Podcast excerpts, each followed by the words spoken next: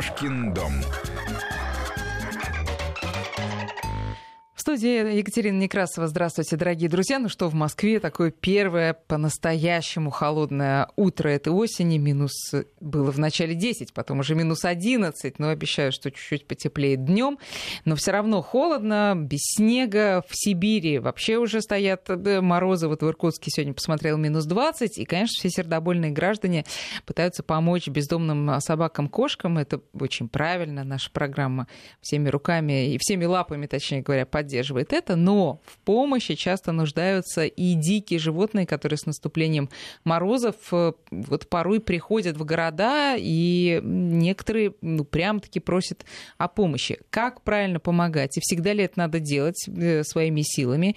А когда помогать просто опасно? Вот об этом мы будем говорить сегодня с нашим гостем в студии Иван Семенов, шеф-редактор телеканала «Живая планета». Иван, здравствуйте. Доброе утро, Екатерина. Доброе утро, дорогие радиослушатели. Друзья, если вам тоже приходилось спасать диких животных, и причем неважно, зимой или, или летом, и в любое время года, тоже можете об этом рассказывать, писать нам 5533 для ваших смс и наш WhatsApp и Viber 903 176 363. Ждем вашей истории, будем их тоже зачитывать. Иван будет их комментировать. Иван, начнем с вас. Были ли у вас лично такие истории в жизни? Спасение диких животных зимой у меня такого опыта не было. Но много такого опыта есть у нас в эфире «Живой планеты». Э, дело в том, что дикие животные зимой по разным причинам оказываются в беспомощном положении, но в последние годы все чаще на это влияет э, стремительное изменение климата. Вот только что мы доделали серию нашего проекта «Волонтеры», о том, как молодые люди по велению сердца едут куда-то заниматься спасением диких животных. Ну, у нас этот проект, он по всему миру, начиная от Африки и заканчивая Центральной Америкой и Дальним Востоком. Но только что мы закончили серию о спасении, например, всего-то навсего летучих мышей в Воронеже. Да. Вот. А что Им страшного... Тоже, их тоже надо спасать. Вот послушайте, так. что страшного с летучими мышами в Воронеже в связи с глобальным потеплением? Они в конце октября ложатся спать. Они маленькие.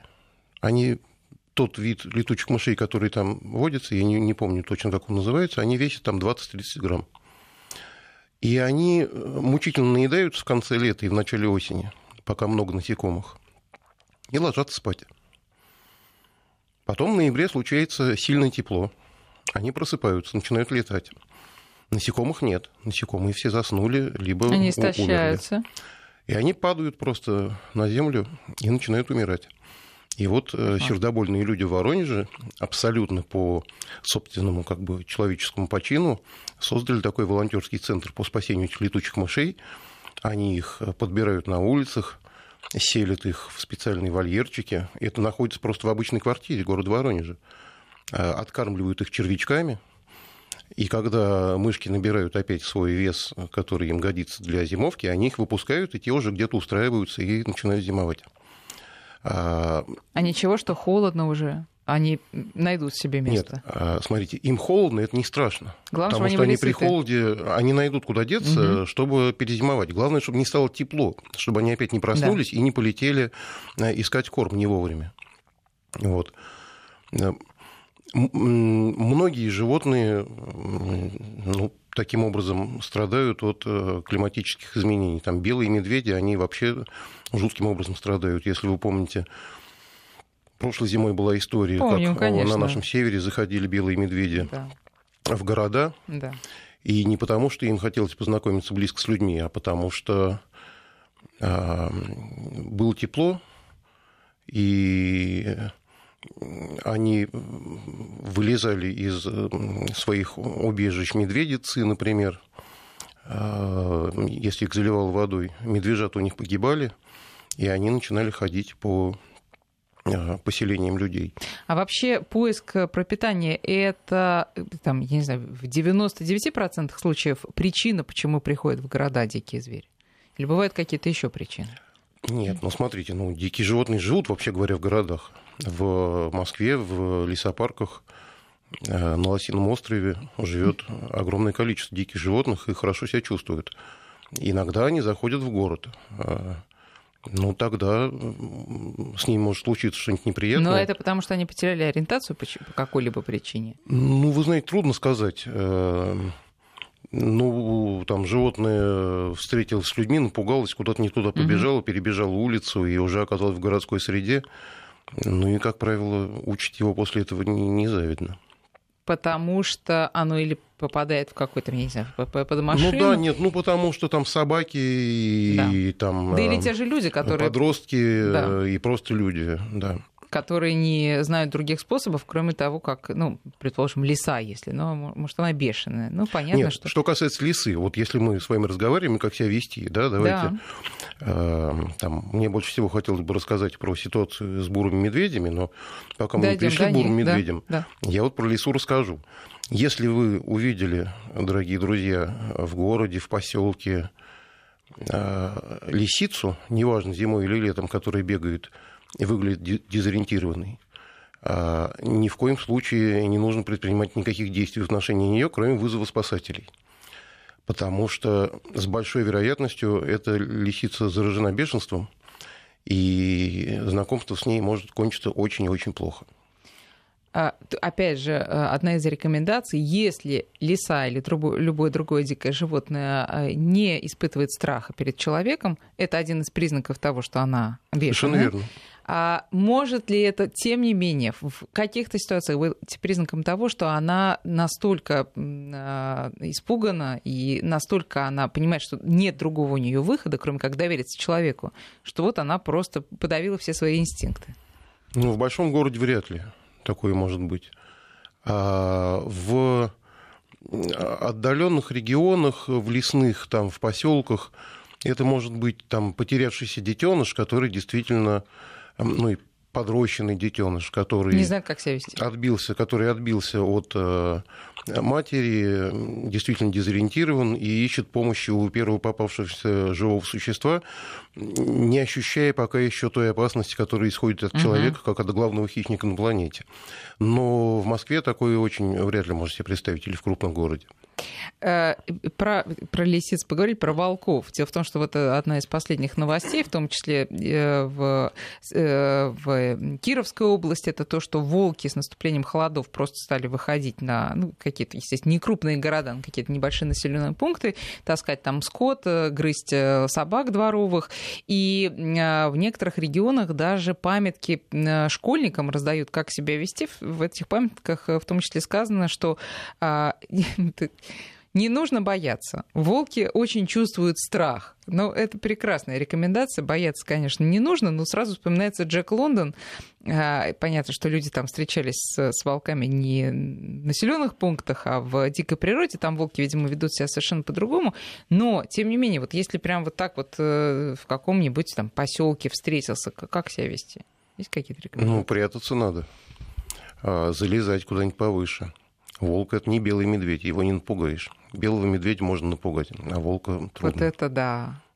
Хотя, казалось бы, все должно быть наоборот, по, по габаритам. Нет, ну, этой истории про волков ей как минимум 200 лет, потому что мы помним у Александра Сергеевича Пушкина, да, на Нивах шум работу молк, свою волчиху и голодные волчицы выходит на дорогу волк. волк вот, да. Но он и сейчас выходит на дорогу. Что ж, он э, выискивает себе что попроще, что вас хитите.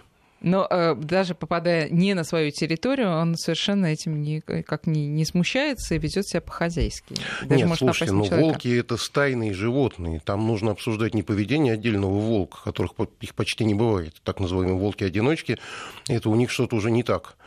И, как правило, это животные либо подранок, либо у него там какие-то еще проблемы, и волки-одиночки, они э, вообще подлежат отстрелу, потому что они, не, они действительно могут быть сильно опасны. А стая – это очень сложная система инстинктивного поведения, и я не все об этом знаю, и это долго нужно разбираться, как себя э, ведут с наступлением холодов и уменьшением кормовой базы стайные животные. Это угу. большая наука. Тогда перейдем... Называется этология. Этология, да. А, тогда э, какая-то общая рекомендация вообще, если любое дикое животное э, попало в какую-то беду, связано ли это с холодом, оно замерзает, или оно там э, лежит уже вот окоченевшее. Нет, ну смотрите, ну дикие что... животные бывают разные. Вот там в зимой 2001 года я оказался на Балканах в стране Македонии. И там был небывалый в истории мороз, было около 20 градусов, и в столице Македонии Скопье средиземноморские горлицы падали на лету, просто на, на асфальт. Ну, потому что они не могут жить при такой температуре. Они просто задыхаются. У них не хватает а, энергии согреть воздух, которым они дышат.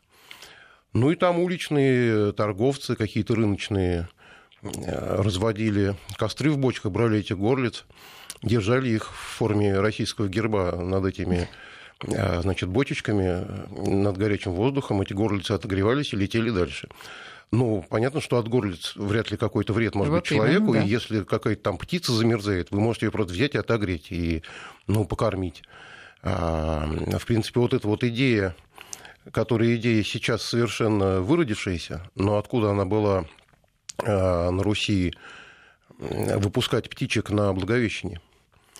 А этих птичек э, ловили ослабленных, ну, потому что сильная птица, она улетит и не попадет в селок э, поздней осенью, и брали как бы на передержку на зиму, подкормить, и чтобы она поправилась.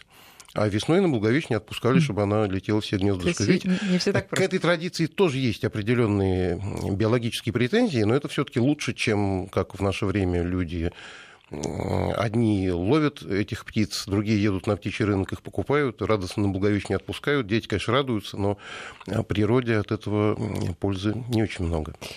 У нас слушатели да, вспоминают истории и свои, те, которые слышали да, и читали где-то и в СМИ. Э, ну, давайте несколько просто сообщений прочитаю. Я живу на южной окраине Петербурга. Однажды утром к нам во двор на детскую площадку забежал лось. Наблюдали за ним из окна, сам куда-то убежал. Видимо, нашел путь в лес, пишет Наталья. Ну, видимо, это э, хорошо на это надеяться, но э, лоси, не знаю, как правило, они находят путь или они теряются. Это Э, такая история загадочная. Вот у меня была, кстати, такая история зимой с лосенком, тоже в поселке подмосковном. Но он забежал, бегал по поселку, пытались что-то сделать, но нам его спасти не удалось. Он погиб, этот лосенок. Mm. Но он был маленький и отбился, видимо, от матери и совершенно всего пугался, ничего не ел, что им предлагали, отбегал. Ну, в общем, в результате он погиб. Ну и еще э, историю в, э, из Тульской области сообщение про медведя Мансура, которого спасли летчики. Действительно такая известная история, его называют даже аэромедведем. Подбросили на, коротко подбросили на взлетную полосу на аэродром, по-моему, это в Калужской области, э, месячным медвежонком. Летчики его спасли, пытались пристроить заповедник, потом оказалось, что пристроили совершенно не в то место, а пристроили на притравочную станцию, его спасли вторично, и вот уже выращивают несколько лет. А, э, Иван, что знаете про это? Эту историю? Чем, как, как там развиваются события? Ну, вот, э, нет, там развиваются события так, э, насколько мне известно, а последний раз я знакомился с этой историей несколько месяцев назад, что медведь продолжает жить на этом э, летном поле, является опасностью, а также всеобщим любимцем, его приходится кормить. И дни его закончатся на этом же летном поле, потому что в дикую природу его выпустить нельзя. А, и люди, которые подбросили этого медвежонка, или там как-то он оказался в месячном возрасте а, к этим летчикам, они просто не знали, куда его девать. А куда его девать, я охотно расскажу. Так, пожалуйста. А, есть уникальная в России, по крайней мере, в европейской части России, такая вот на севере Тверской области, в Торопецком районе, медвежья школа. Это реабилитационный центр для медвежат-сирот. А медвежата как раз зимой, недавно родившись, могут стать сиротами при живых матерях. А извините, а когда рождаются медвежата вообще? В медвежата день? рождаются в, под Новый год и вплоть до середины февраля. И живут они себе спокойно дома в берлоге. Они, да, они рождаются бурые медвежата, э, ну и белые, впрочем, тоже. Абсолютно беспомощными. Они весят при рождении около 500-600 граммов. Ну, послушайте, вот а он да. же три месяца лежит в берлоге, присосавшись к материнскому соску. И он фактически как кенгуренок. Он вот э, как кенгуренок сидит в сумке, и сосет молоко. Так медвежонок лежит в берлоге и сосет молоко. Тоже для него такая и большая выходит сумка. он уже весной э, наружу, насосавшись этого молока, он уже весит какие-нибудь свои там 3-4-5 килограммов, а, ну, ну, в зависимости от ребенок, упитанности да. медведицы. И он уже может следовать за матерью и может уже там обучаться жизни в лесу. А рождается медвежонок абсолютно беспомощным, э, крохотным и не жизнеспособным в отсутствии медведицы. А он замерзает э, в течение там, двух-трех часов, ну, по крайней мере, наступают необратимый, необратимый вред здоровью наступает, ну, например, воспаление легких у них случается, у таких медвежат, даже если их живыми достают. А куда, подожди, а куда может деться мать из берлоги зимой? Вот я сейчас расскажу. Да.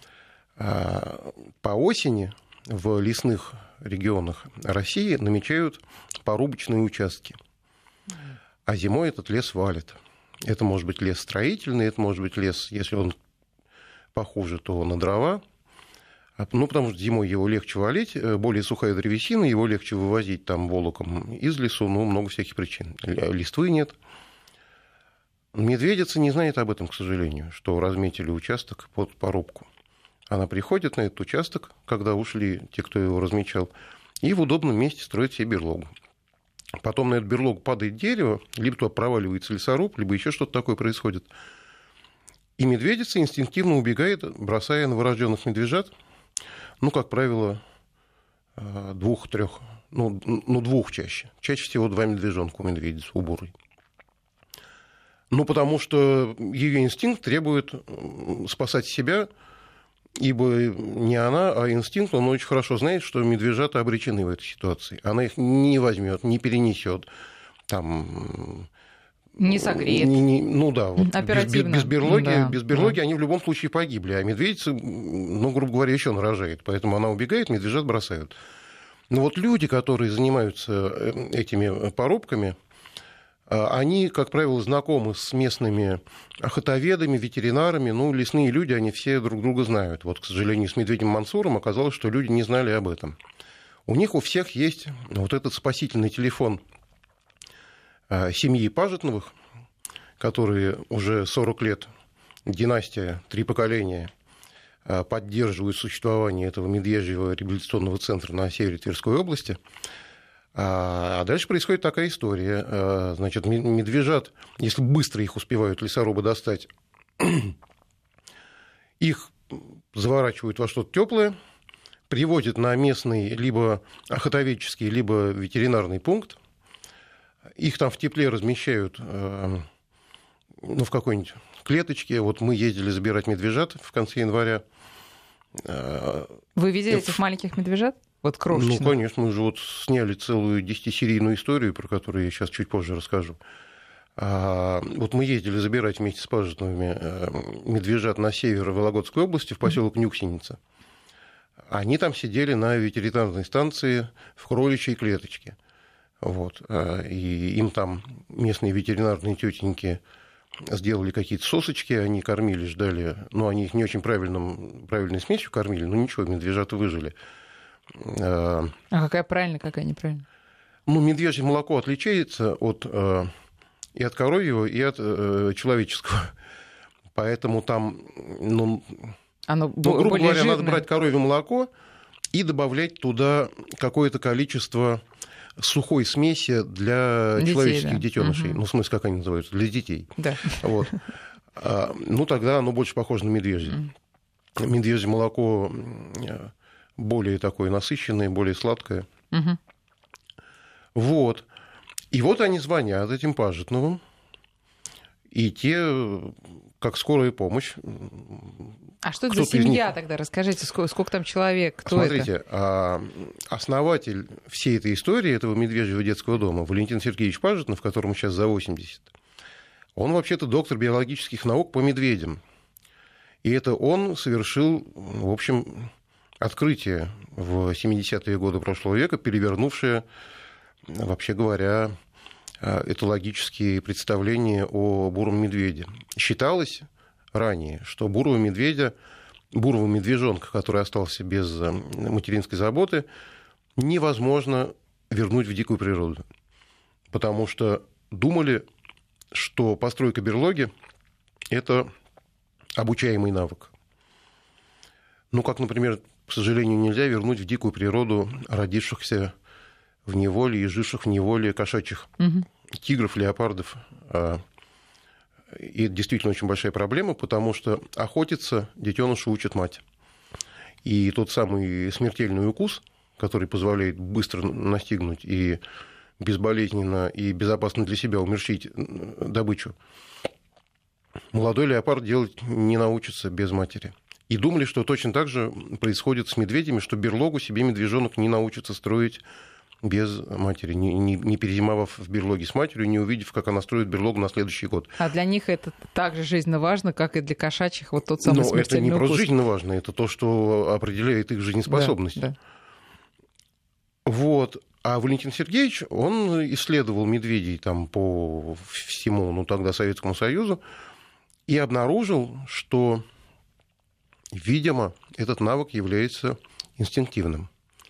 И это очень большая была победа науки, что у медведя есть у такого достаточно высокоразвитого животного имеется такой сложный инстинкт. Ну, как мы с вами знаем, чем более высокоразвитое животное, тем меньше у него инстинктивного поведения. Вот у нас с вами есть инстинкты? Конечно. Нет у нас с вами инстинктов. Нету? Гласит э, наука биологии. Ну подождите, а инстинкт э, самосохранения? Это реакция просто, рефлекторная реакция. А как себя вести под действием рефлекторной реакции, а, вам диктует Мы ваш социальный навык. научиться. Так. Да.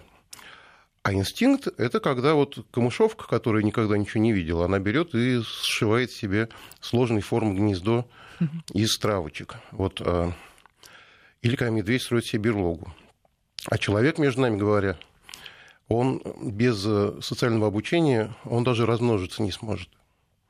Да ладно. Но это отдельная всякие, тема, конечно. Но всякие это истории интересно. про романтические, про оказавшихся детях на необитаемом, да, острове, острове да. они абсолютно а, антибиологичны. Как интересно. Дети не научат размножаться, если их этому никто не научит. Ладно, посвятим этому как-нибудь отдельную историю. Сейчас мы делаем перерыв на новости, а потом продолжим еще интересный разговор с Иваном Семеновым. У нас в гостях сегодня шеф-редактор телеканала «Живая планета». 9 часов 34 минуты. Мы продолжаем разговор с шеф-редактором телеканала «Живая планета» Иваном Семеновым. Друзья, вы можете прислать свои сообщения на номер 5533 в виде смс и наш WhatsApp и Viber 903 176 363. Мы сегодня говорим о том, как помогать диким животным, которые оказались в сложной жизненной ситуации и сами не выживут без нашей помощи. Стоит ли им помогать? Иван рассказывает про семью Пажетовых, э, которые у которых такой медвежий детский сад, можно сказать. Сейчас Иван продолжит. Ну, мы ее называем «Медвежья школа». Медвежья Еще школа. раз доброе утро, дорогие да, друзья. Да. Доброе вот утро. Тот сериал, который у нас да. выходит вот э, сегодня в премьеру на канале, а, Первые две серии можно будет посмотреть на живой планете в 11.30 утра. Вот он называется «Медвежья школа. Рожденные быть свободными». Мы остановились перед новостями на том, что удивительная вещь выяснилась.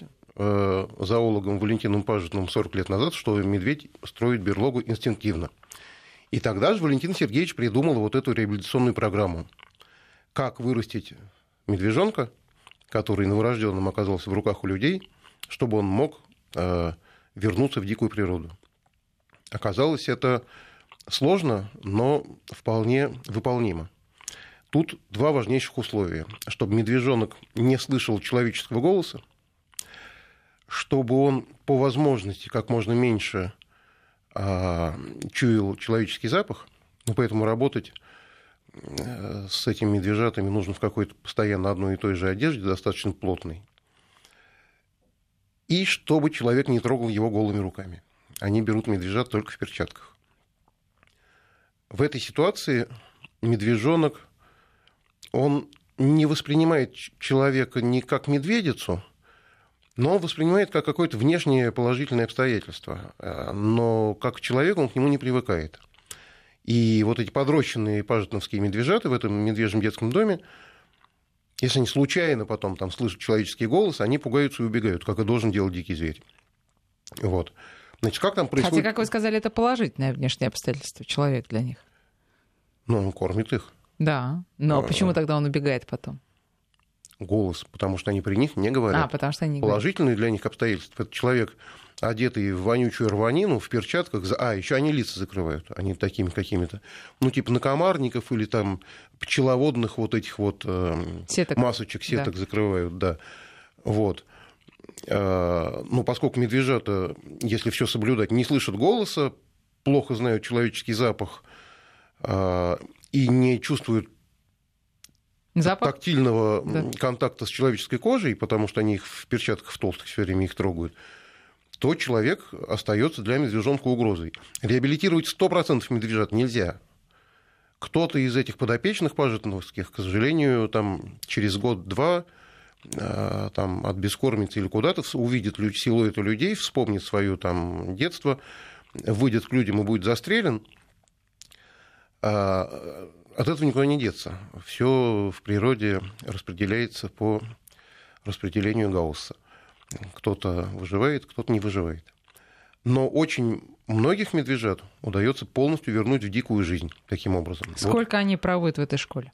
Они проводят вот с того момента, как привезли, и до э, ну, грубо говоря, там конца сентября-конца октября. А, то есть всего там ну, месяцев 8-9. Ну, так, собственно говоря, э, медвежонок конца первого года жизни уже способен, если он достаточно откормлен, способен построить себе берлогу.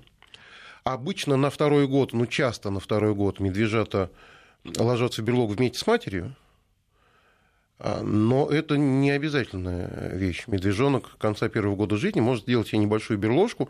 Он уже весит ну, он должен весить больше 25 килограмм.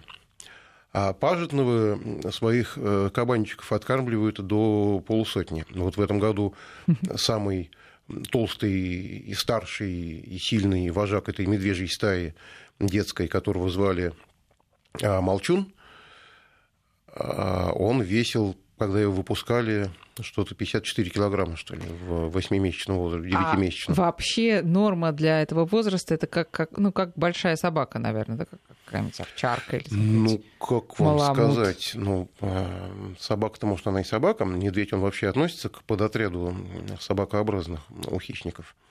Но, но по размерам но, это но примерно... лапы там не как у собаки никак, вообще чуть уже, побольше, да. да. Нет, ну общие габариты я к тому, что... Не, ну как крупная собака, в общем, да. Медвежонок э, к своей первой осени он должен быть как очень крупная собака по виду.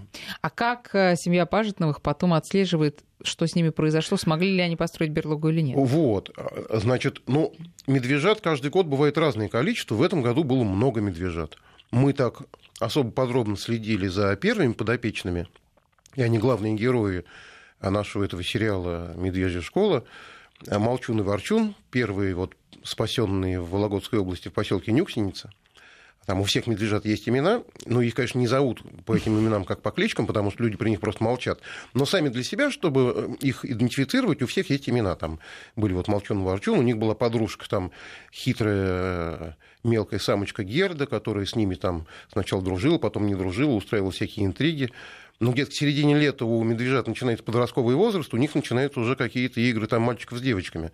В этом нет еще ничего связанного с размножением, но, ну, как вот у подростков раннего возраста, у них уже есть понимание, где мальчики, где девочки, и там уже какие-то свои отношения возникают. А вы вот. это наблюдали?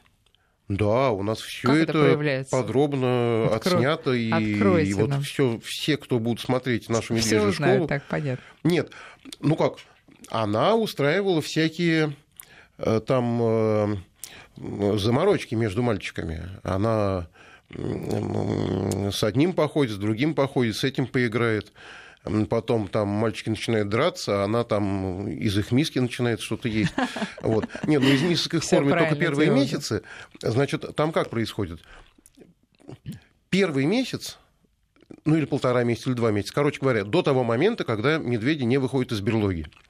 А нюк живут, живут у них в доме, в таких деревянных ящиках, э, подстеленных там чем-то сухим и теплым, ну, типа там сено соломы, что имитирует берлогу. Их в полной темноте вынимают из этих ящиков молча, для того, чтобы покормить молочком, что имитирует, э, как их кормит медведица. Когда начинает таять снег, медведи начинают выходить из берлоги, их переводят в лес, в огороженный большой, больше гектара площадью вольер. Он огорожен э, не для того, чтобы медвежат не разбежались, а для того, чтобы они были в безопасности. И прежде всего от э, взрослых сородичей самцов. Потому что медвежонку самая большая опасность в лесу. Э, и не только медвежонку бурому, но и медвежонку белому. Это встреча э, по весне со взрослым самцом, который может быть их при этом биологическим отцом. Но он все равно поймает. Но он не разбирает. Он этого. поймает медвежонка и съест его. Угу. Ну, потому что столько легко усвояемого э, белка, белка да. но, легко но, добываемого. Но э, осенью сразу перескочу, когда выходит вот этот там 20 или пусть даже 50-килограммовый медвежонок, все равно он уже может представлять собой, так сказать, интерес для большого медведя? Нет, смотрите, эта ситуация, она существует только по весне. Угу. Если у, медведя, голодно. если у медведя в жизни все в порядке, то он к осени откормился э, достаточно, Никто чтобы залечь в спячку, и он уже в медвежонке не нуждается. Ну, помимо всего прочего, это может быть и опасным, потому что там 40-50 килограммовый медвежонок может уже, он, конечно, погибнет, но он может тебе и глаз вырвать. Uh-huh. Ну, то есть, как бы, uh-huh. что связываться с ним. Uh-huh. Вот. И они живут э, вот в этом вольере. У них там всякие стайные тоже отношения, такие развивают семейные, что неестественно для медведей, потому что ну, вот в этом году было 16 медвежат, э, столько, конечно, не бывает. Но поскольку, в принципе, медвежата, они не, не поодиночке, как правило, родятся, но они все как себя ощущают братьями и сестрами, там сосут уши друг у друга, там кто-то из них главнее, кто-то идет следом, у них развиваются там свои отношения.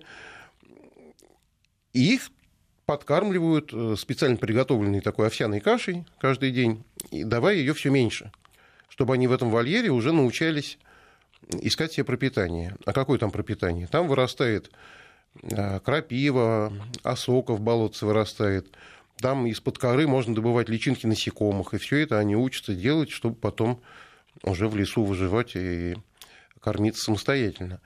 А где-то там в километре примерно от этого вольера а, специалисты реабилитационного центра каждый год засевают специальное такое овсяное поле для медвежьей потравы. И когда овес достигает а, молочной спелости, они выводят своих подопечных на это овсяное поле. И ну, показать это невозможно, человек не может травить овес как медведь.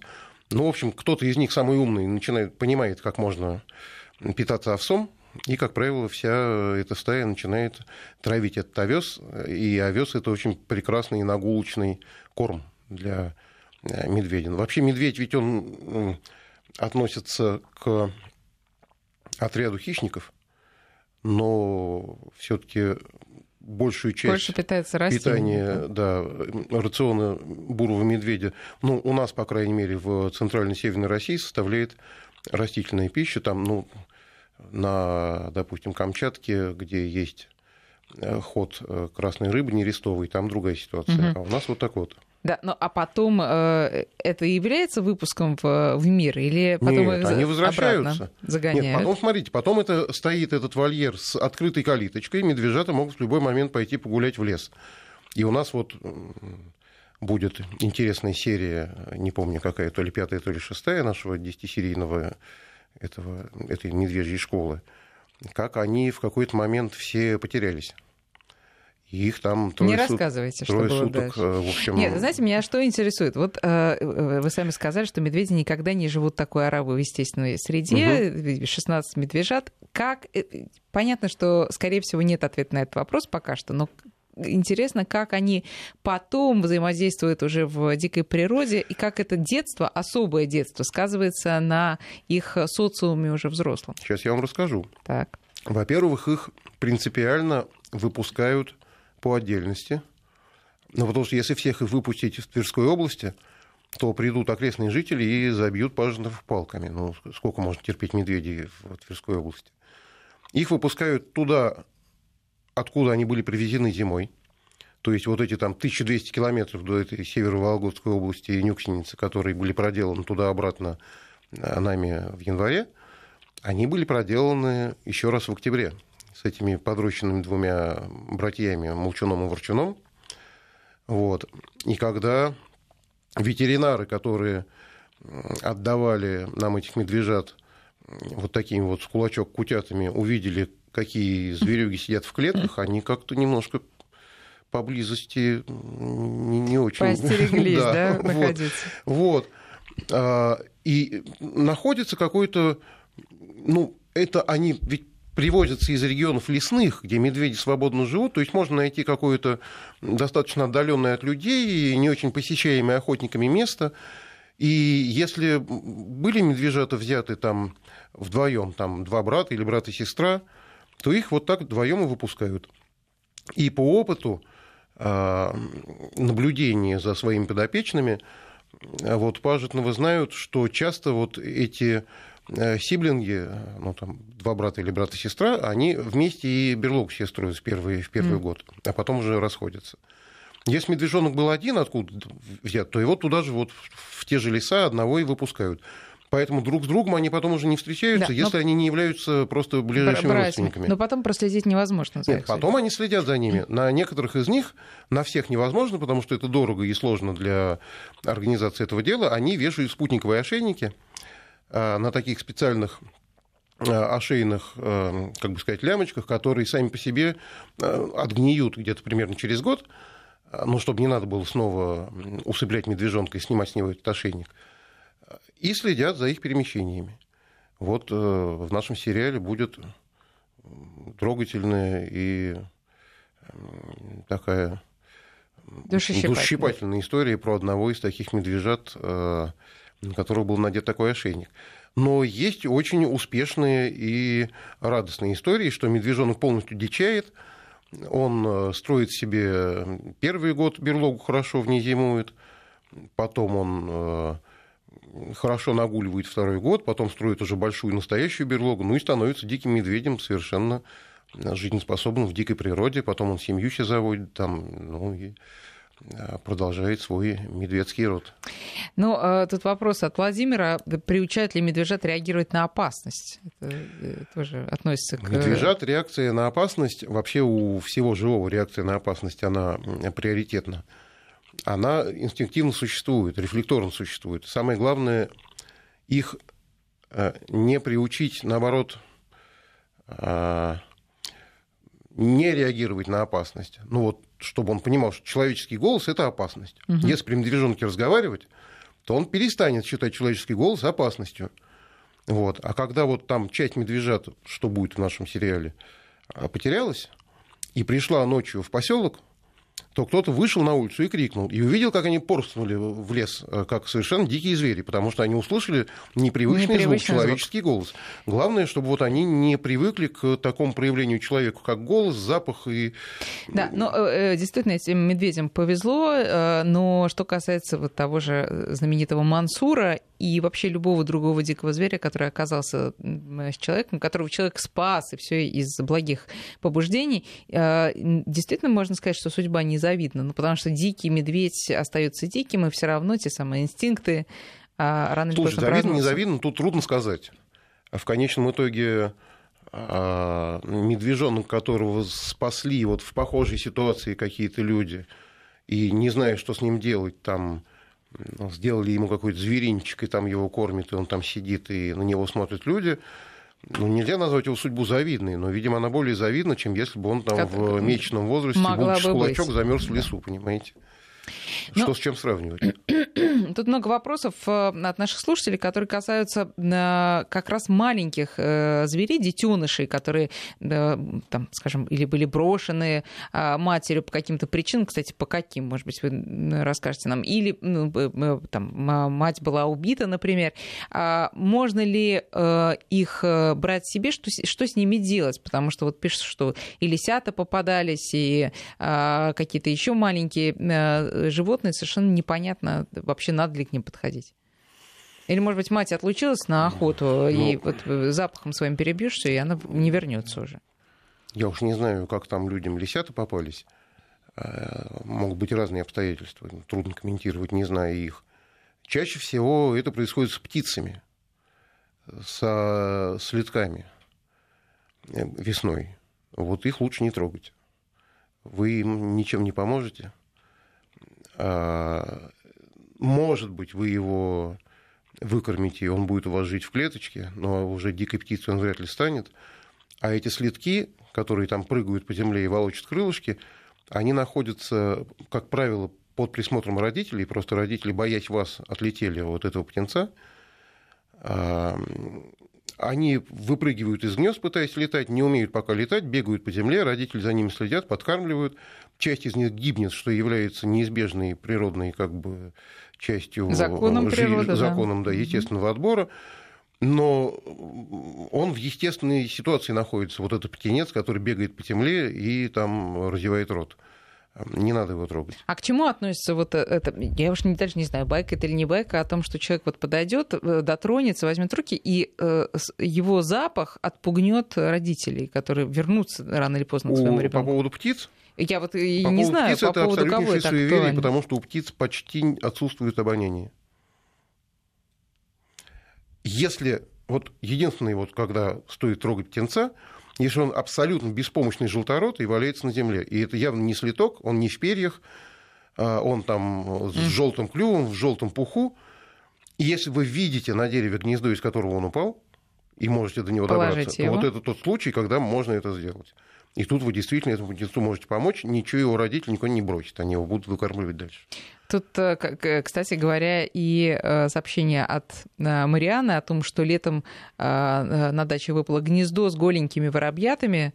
А, значит, и вот даже дочка, наша слушательница, учила их летать. Уж не знаю, как она это делала. Но потом подсадили их в какое-то другое гнездо, и вроде как бы так. Не, ну может быть такое, да, бывают такие счастливые случаи. Да, и еще э, интересное сообщение. Под Выборгом лисы, как к себе домой приходят к э, жилью людей, чтобы их покормили, нужно это делать или нет? Ну, конечно, не нужно. А Вообще кормить диких животных, дорогие друзья, во-первых, вы им портите пищеварение. А, Причем любых диких животных. Там, ну не знаю, есть всякие э, там страшные примеры кормления ежей молоком, после чего они массово дохнут Почему? в зеленом поносе. Ну, потому что ежи не должны пить молоко. Ежи насекомоядные. Если хотите покормить ежа, нарежь, накопайте земляных червяков и нарежьте их ему. Вот. А, то есть еж, конечно, как любой Сколько млекопитающий... детских картинок надо пустить в ну, Шрёдер, вот, вы знаете, еж, после еж, этого? как любой млекопитающий, он пьет молочко, пока является а, грудным детенышем, после этого он является насекомоядным животным. Он может есть жучков, червячков, а, но никак не молоко.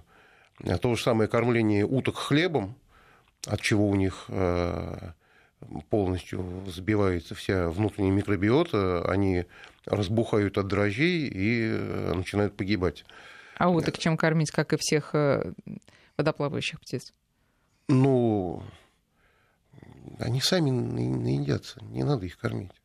Ну чем? Вы же не будете ряску в пруду собирать и им приносить этим утром? Или там э, лягушек резать на части, или там рыбку. Но это же часть, понимаете, образовательного процесса. Идешь вот с внучком со своим к э, прудику, давай, Петенька, покормим. Ну это же как бы вот приобщает к природе.